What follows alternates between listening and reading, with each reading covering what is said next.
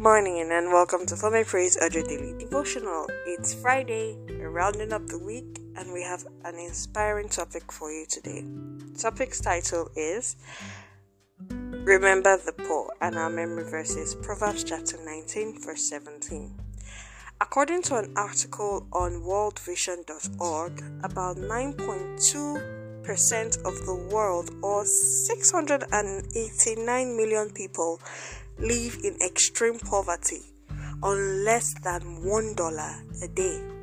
These people lack basic necessities of life such as money, food, water, shelter, or education. Many of them are sick and in need of medical treatment. They are generally regarded as poor. And Jesus has said, The poor will always be with you.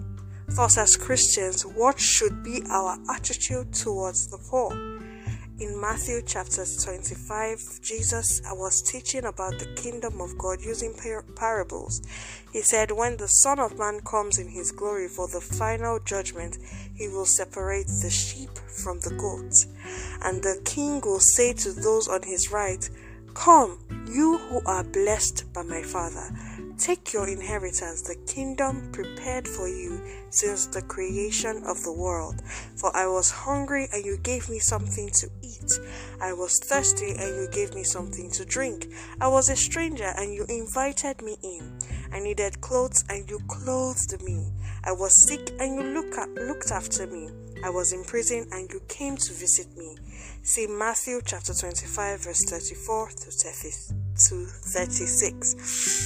Then the righteous will answer him, Lord, when did I see you hungry and feed you, or thirsty and give you something to drink? When did I see you a stranger and invite you in, or needing clothes, clothes and clothed you? When did I see you sick or in prison and go to visit you? The king will reply, Truly I tell you, whatever you did for one of the least of these brothers and sisters of mine, you did for me. This is Matthew chapter 25, verse 37 to 40. That should be our attitude towards the poor.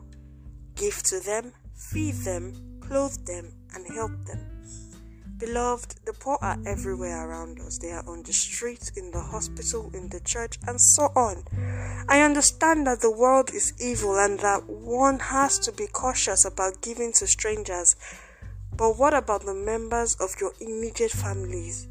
Or member of the body of Christ? Shouldn't you assist your family or the church? No matter how little your income is, always remember that your case is better than someone else. In what ways have you rendered help to someone this year? Think about it. Let us pray.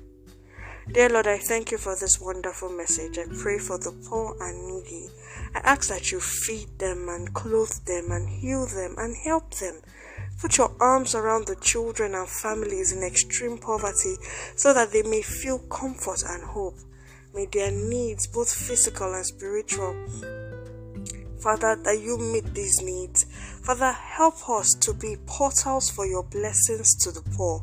Help us to be your hands to clothe, feed, feed, and shelter them. We pray for every Nigerian that has suffered greatly as a result of this new monetary policy. Father, we ask that you comfort them. Help them to recover all that they have lost and increase all that they have in Jesus' name. Thank you, Lord, for the answered prayers. For in Jesus Christ's name we pray. Amen and amen. God bless you. We've come to the end of another wonderful week. I trust yours has been productive. Now, as I always say, do not forget to share this message with someone. Do not forget to engage our posts on Instagram and Facebook at Former Praise Official. And you can check out our website, formerpraiseonline.com, for inspiring and inspired word messages. God bless you. Have a great and restful weekend. Until I come your way again, my name is Gracia Sede. Stay blessed and stay safe.